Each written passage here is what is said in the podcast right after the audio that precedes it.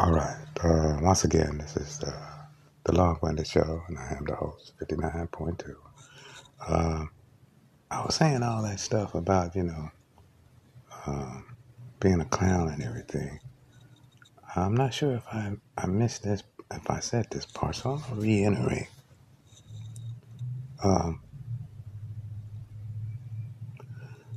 when people are struggling and trying to live the way that they can because of possibly their circumstances, mostly their choices during those circumstances. I want people to understand something that I see that may help.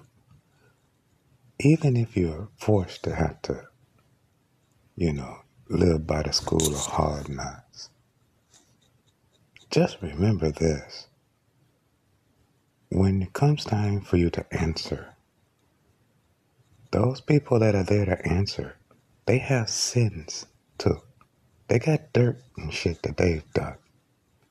So most of the time, yes, it'd be extremely wise.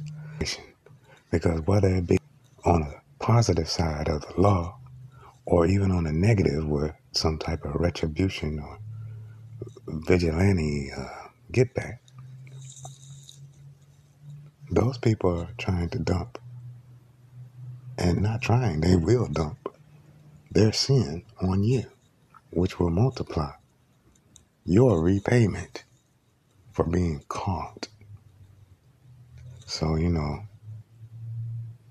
yeah, this has been the Long Winded Show. And I am the host, the host, 59.2.